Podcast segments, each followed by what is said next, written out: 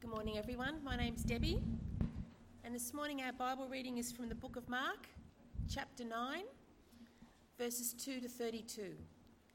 If you're using the plain Bible that just has Holy Bible written on the front, it's on page seven hundred fourteen. If you have the fancy front Bible, it's on page one thousand twelve, or it's behind me on the screen, I trust. Mark chapter nine, verses two to thirty-two, and mine is titled this section, The Transfiguration. After six days, Jesus took Peter, James and John with him and led them up the high mountain where they were alone. There he was transfigured before them. His clothes became dazzling white, whiter than anyone in the world could bleach them. And there appeared before them Elijah and Moses, who were talking with Jesus. Peter said to Jesus, "Rabbi, it is good for us to be here. Let us put up three shelters, one for you, one for Moses and one for Elijah." He didn't know what to say. They were so frightened. Then a cloud appeared and covered them, and a voice came from the cloud, "This is my son whom I love. Listen to him." Suddenly, when they looked around, they saw no one except Jesus. And as they were coming down the mountain, Jesus gave them orders not to tell anyone what they had seen until the Son of Man had risen from the dead. They kept the matter to themselves, discussing what rising from the dead meant. And they asked him, "Why do the teachers of the law say that Elijah must come first?" Jesus replied, "To be sure, Elijah does come first and restore all things. Why then is it written that the Son of Man must suffer much and be rejected? But I tell you, Elijah has come, and they have done to him everything that they wished, just as it is written about him." When they came to the other disciples, they saw a large crowd around them, and the teachers of the law arguing with them. As soon as all the people saw Jesus, they were overwhelmed with wonder and ran to greet him. "What are you arguing with them about?" he asked. A man in the crowd answered, "Teacher, I brought you my son who is possessed by a spirit that has robbed him of speech. Whenever it seizes him, it throws him to the ground. He foams at the mouth, gnashes his teeth and becomes rigid. I asked your disciples to drive out the spirit, but they could not." "You unbelieving generation," Jesus replied, "how long shall I stay with you? How long shall I put up with you? Bring the boy to me." So they brought him. When the spirit saw Jesus, it immediately threw the boy into the convulsion, and he fell to the ground and rolled around, foaming at the mouth. Jesus asked the boy's father, "How long has he been like this?" "From childhood," he answered. "It has thrown him into fire or water to kill him. And if you can do anything, take pity on us and help us." "If you can," Je- said Jesus, "everything is possible for one who believes." Immediately the boy's father exclaimed, "I do believe. Help me overcome my unbelief." When Jesus saw that the crowd was running to the scene, he rebuked the impure spirit. "You deaf and mute spirit," he said, "I command you, come out of him and never enter him again." The spirit shrieked, convulsed him violently, and came out. The boy looked so much like a corpse that many said, "He's dead." But Jesus took him by the hand and lifted him to his feet, and he stood up. After Jesus had gone indoors, his disciples asked him privately, "Why couldn't we drive it out?" He replied, "This kind can only come out by prayer." They left that place and passed through Galilee. Jesus did not want anyone to know where they were because he was teaching his disciples. He said to them, "The Son of Man is going to be delivered into the hands of men. They will kill him, and after three days he will rise." But they did not understand what he meant, and they were afraid to ask him about it. Amen. Well, uh, why don't we pray as I, um, uh, and then we will come to look at this uh, passage from uh, God's Word. Father, we th- want to thank you for uh, the Scriptures. We thank you that uh, you've not left us in dark uh, darkness, but you've enlightened us uh, by the by your Word and by your Spirit. Father, we pray now that as we uh, consider this passage, that uh, we would gain fresh insights, that we would be reminded of uh, those things which we know about the Lord Jesus, and that we would be encouraged and challenged and changed to uh, live lives of trust and obedience to you. And we pray in Jesus' name, amen. Uh, there's a story about a preacher who was uh, about to preach a sermon from one of those um, big old, uh, very high kind of pulpits. You know, the the type that I mean, the, the type that you, you've actually got to climb up a staircase uh, to get into the pulpit. Uh, we used to have have a sort of a, a miniaturised version of one of those uh, here in the church. Does anyone remember that? Uh, it used to be over there in that corner. Uh, it had a staircase to be climbed. But this uh, particular preacher, uh, as he was uh, climbing the stairs to preach, uh, he did so with, uh, with, with, a, with an air of confidence in his face and in his stride. And yet the sermon didn't go all that well. Uh, and as he descended the pulpit, uh, he did so looking like Uh, he felt very humbled.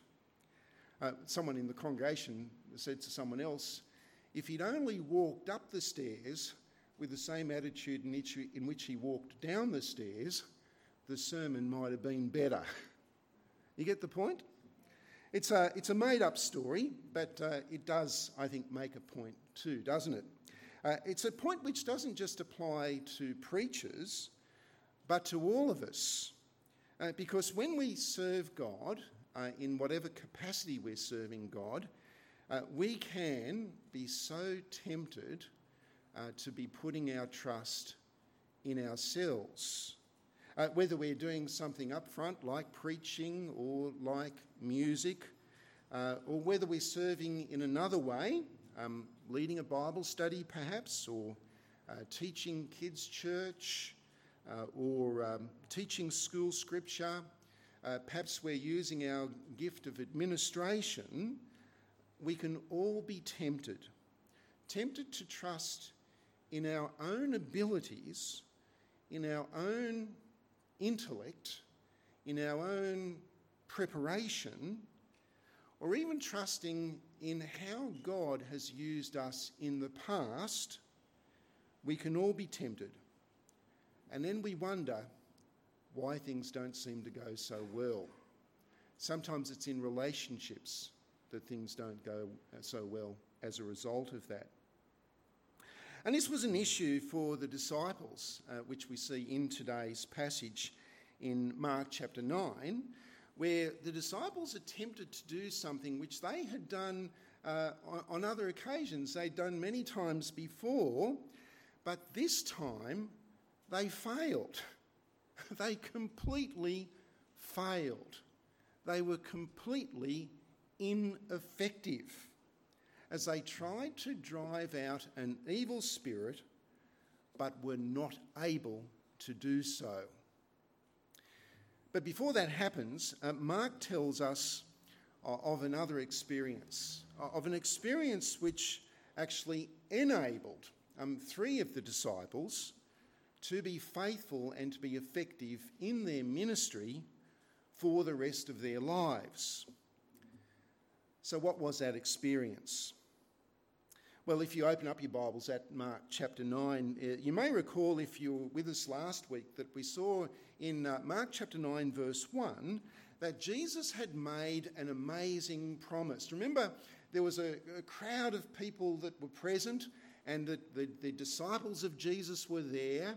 And he made this promise that some of those present, some of his disciples, would not taste death until they saw the kingdom of God coming in power. Do you remember that? And imagine that, can you? Imagine receiving a foretaste of the kingdom of God, of the power of the kingdom of God. And that's exactly what happened next. If you care to look at, chap- at verse two, after six days, Jesus took Peter, James and John with him and led them up a high mountain where they were all alone. There he was transfigured before them. His clothes became dazzling white, whiter than anyone in the world could bleach them, and there appeared before them Elijah and Moses, who were talking with Jesus. Well, there you go. That's a, that's a strange experience, isn't it? Um, Jesus takes uh, three of the disciples high up a mountain. There's uh, Peter, there's James, and there's John, uh, who later became key leaders in the church. And on that mountain, two giants of the Old Testament miraculously appear speaking with Jesus. It's Moses and Elijah. Now, it kind of makes you wonder, doesn't it? How did the disciples know that these two people were Moses and Elijah? I mean, it's not as if anyone alive actually knew what Moses and Elijah looked like. And uh, we can only assume that it was because of the conversation that they overheard uh, these uh, two uh, giant figures of the Old Testament having with Jesus. And why Moses and Elijah in particular? Uh, how does the appearance of these two help the disciples to witness the kingdom of God in power? Now, perhaps it is, and... Uh, This is uh, what most would say. It is because Moses uh, represents the law and Elijah represents the prophets, both of which are fulfilled in Jesus. And, and that, of course, is true. However, I think that we need to dig a little bit deeper here. I mean, Moses, uh, he is. If, if you wanted someone who would represent the law, who would you pick? You'd pick Moses, wouldn't you? He is the obvious choice. But if you wanted someone to represent the prophets, who would you pick? I mean, why would you pick Elijah? Uh, why wouldn't you pick um, Jeremiah or Ezekiel or Isaiah, for example? Why Elijah? Well, what do we know about Elijah?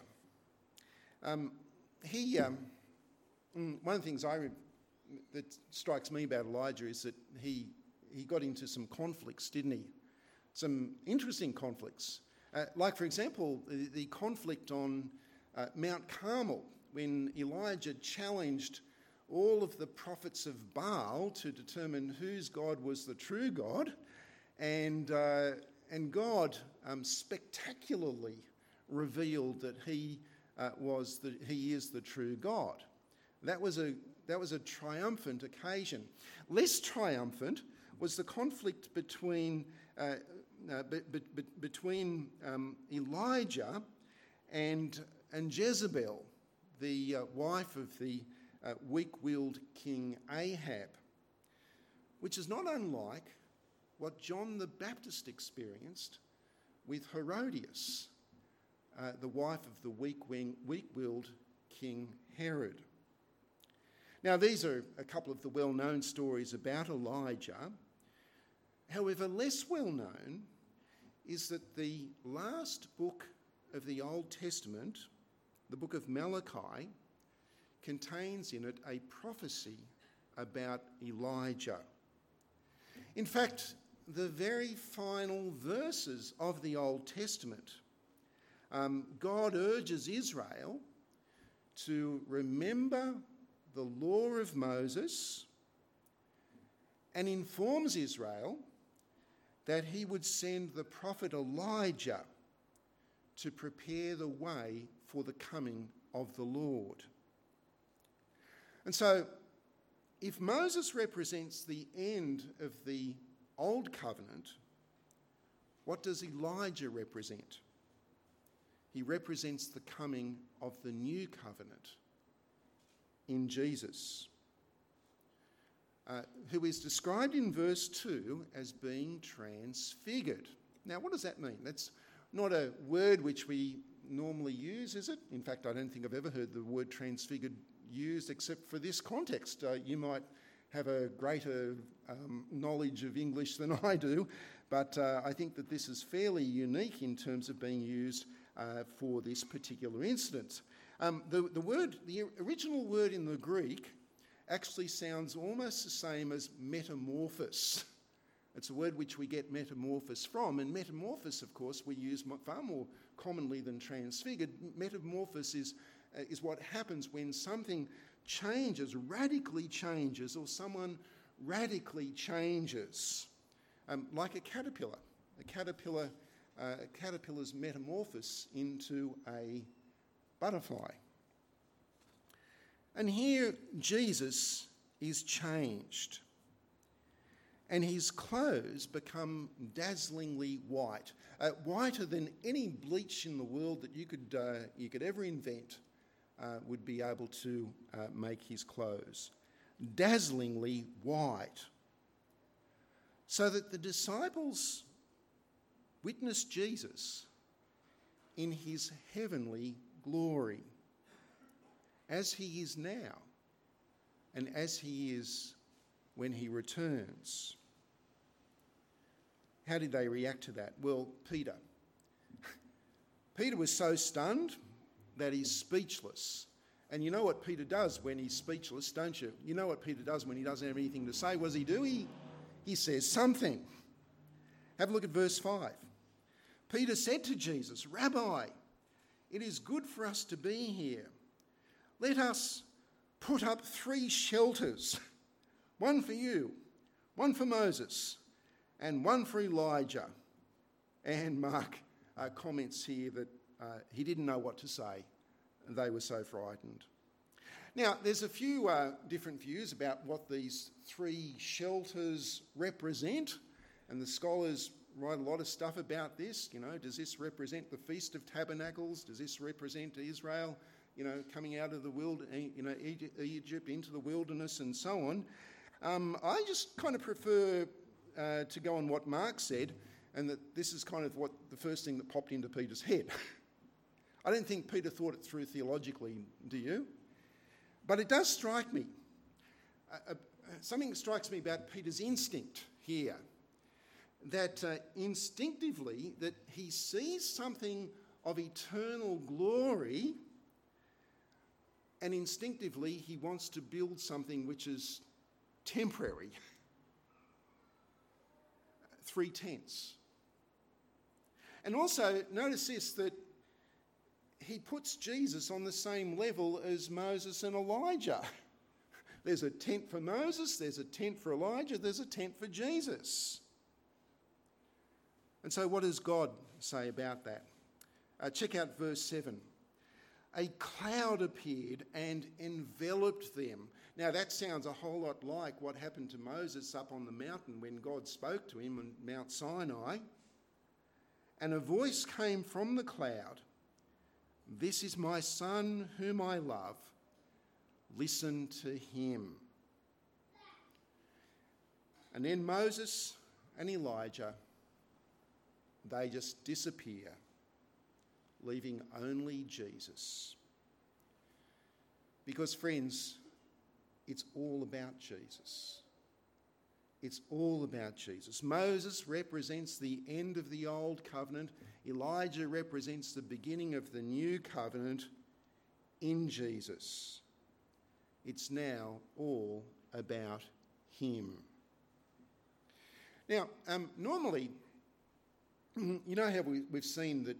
Um, You know, sometimes when Jesus uh, performs a great miracle or drives out a demon or heals someone, that he tells people not to not to say anything to anyone else about this.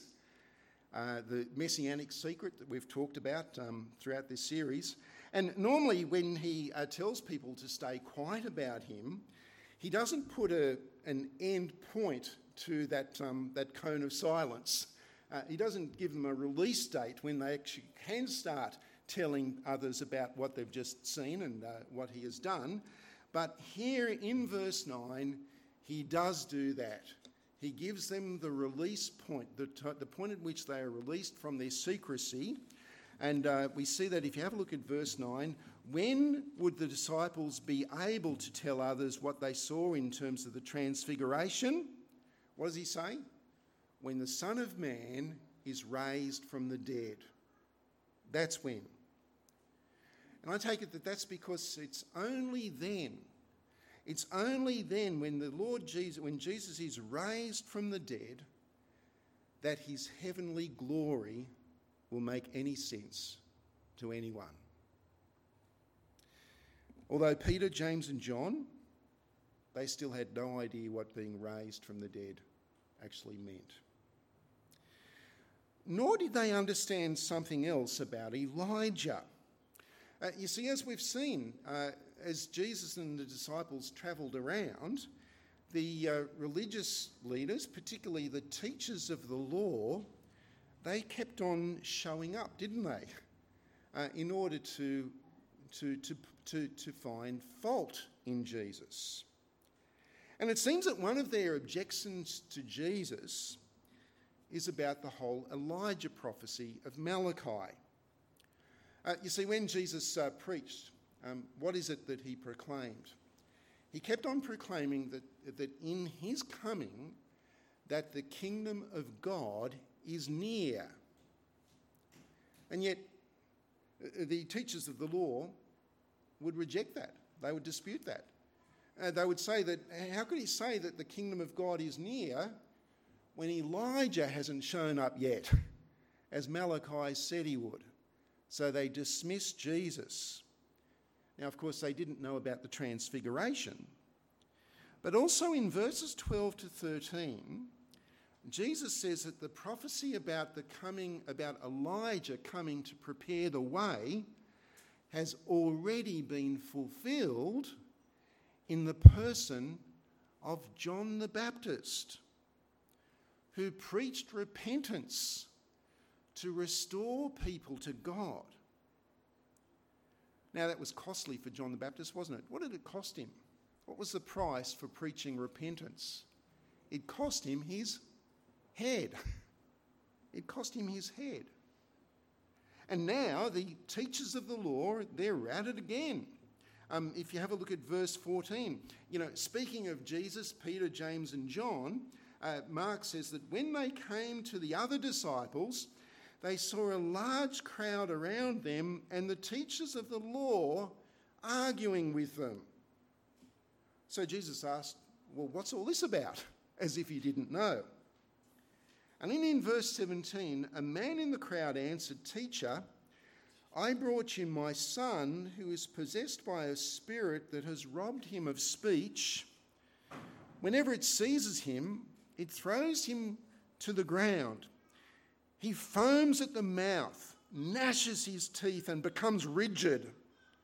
I asked your disciples to drive out the spirit, but they could not." Now, for the teachers of the law, this was gold. They would have loved this. The disciples of Jesus, they can't even drive out a demon. Mind you, there's no evidence there that the teachers of the law had a go at doing it either. But they would have had a field day over this. And yet, whilst they're arguing the point, whilst the disciples and the teachers of the law are having an argument about their inability, there is a, there is a, there is a young boy who is suffering and a father who is in anguish, because the disciples couldn't dri- drive the demon out. It seems hopeless to them. So why could the disciples not drive the demon out? Well, what does Jesus say in verse nineteen? He says, "You unbelieving generation, how long shall I stay with you? How long shall I put up with you?" Um, what's the emotion that you kind of feel in Jesus's, in what Jesus says there? Uh, he seems to be exasperated, doesn't he? He's fed up. He's had enough. Unbelieving generation. Now, who's he talking about? Um, is he talking about the teachers of the law? Absolutely. What about the father? That's interesting, isn't it? Because the, the father seems to have a um, a fragile faith. I mean, uh, why did he bring the boy to Jesus? He brought, brought the boy to Jesus in hope, didn't he? In hope of the Jesus being able to help. But after the failure of the disciples, well, how would you feel if you were that father or that mother? How would you feel? In verse twenty-two, he begs Jesus. if you can do anything, take pity on us and help us. If. If. Did you see that? If you can do anything. He's not so sure, is he? And it seems that, that he wants to believe. It's his only hope. But he's fragile. And Jesus lovingly um, has, has drawn that out of him. And when, when, he, when Jesus challenges him on that, uh, he, responds as a man, he responds as a man who is, who is humble, and yet he is struggling. I do believe, he says. I do believe. Help me overcome my unbelief. Can you relate to that? And as Jesus draws that out from the Father, he then drives the demon out from the boy. What about the disciples? Do they believe, do they belong to the unbelieving generation? Are they included in that? Well, check out verse twenty-eight. After Jesus had gone indoors, his disciples asked him privately, "Why couldn't we drive it out?" He replied, "This kind can come out only by prayer." This kind? This kind? What does he mean by that? You know, are there different kinds of demons? Are there some demons that um, don't require prayer in order to be driven out, and others that do require prayer to be driven out? What does it mean?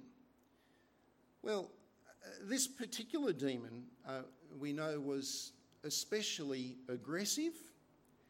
I mean, uh, when he saw Jesus, what did he do? He convulsed the boy at the sight of Jesus. And that, smack, that smacks of, of defiance. Indeed, some commentators have pointed out that the closer you get to the cross, the more aggressive, the more defiant the evil spirits become. But if the disciples had experienced trouble in driving out this spirit, what should they have done? Given up? Got into an argument with the teachers of the law, or prayed? For whose work is this? By whose power are demons driven out? By whose power are people's lives changed? It's not theirs. It's not ours either. I mean, what about us? What about you? Um, we should all, every one of us, be involved in serving God in some way, because God has given us all gifts and responsibility to serve him. And yet, as you and I minister the gospel, serving in various ways, we need to understand that this is not natural work that we're doing, that this is supernatural work that we're engaged in, that there is spiritual warfare that is going on. And we are privileged uh, to be God's fellow workers uh, in the building of his kingdom. Uh, we plant the seed, we water the seed. Who is it that gives the growth? It is God, it is only God. It is his work. It is his work which can only be done by his power. And yet we are um, so easily tempted to do ministry, to do works of service, rather than to be the kind of people that God wants us to be, humble, trusting, prayerful as we do that ministry. Because ministry is a clash between God and Satan. And so it is only God, by his Spirit, who delivers people, who saves people, who changes people's hearts, drawing people to Christ, drawing them out of the control and the dominion of the evil one and into the kingdom of the Son he loves. And he does that through his Spirit. So when we pray, what are we doing? It's not a routine, it's not a ritual. When we pray, we are asking God to be at work. We are acknowledging our own complete um, lack of power to be able to achieve anything spiritually, and we're asking God to do that work because we believe in his power, not in our own. That without him, we are nothing, and neither are any of our works without God. The disciples, they still had uh, a lot to learn about motivation in ministry. Uh, in fact, uh, as they left that place, in verse thirty, in verse thirty, and they travelled uh, further with Jesus, uh, Jesus took them to uh, places where others wouldn't find them because he had a lot of teaching to do for them, and he wanted to teach them uh, that the Son of Man is not like a worldly king, but rather that the Son of Man will be handed over, will be killed, and three days later be raised from the dead. It's the gospel, isn't it? The gospel which, after the resurrection, Peter would preach until he too lost his life For, in the, in, for the sake of the gospel. And in Second Peter chapter one, as Peter knew that his end uh, was near, do you know what he called his own body? He called his own body a tent, a temporary shelter which he would soon set aside. Because when Peter preached about the power and the coming of Jesus, when he preached about the authority that Jesus has, when he preached about the second coming and the, of, of the Lord Jesus in judgment and in salvation, he knew what he was talking about. And he knew that the gospel was worth dying for. Because on the mountain of transfiguration, he was an eyewitness to the majesty, to the honour, to the glory of the exalted Lord Jesus Christ, who now rules on high, changing hearts by the gospel which we share, but through the power of God's Spirit. And so how unbelieving we are when we fail to pray, because we trust in our own strength. So why don't we pray now? Father, uh, we acknowledge that uh, we're sometimes like the disciples, that uh, we forget um, who it is that we're serving, and we forget the power that is necessary to build your kingdom.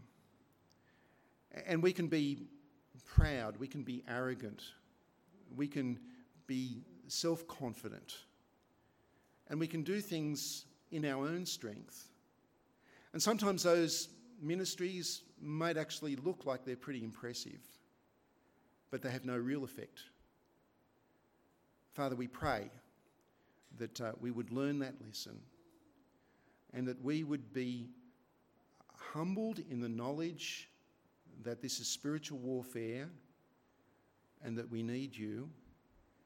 We'll be encouraged to know that the Lord Jesus Christ is majestic in his, uh, in his honour and glory, that he rules from on high, and that he has sent his Spirit to do your work through us. We pray these things in Jesus' name. Amen.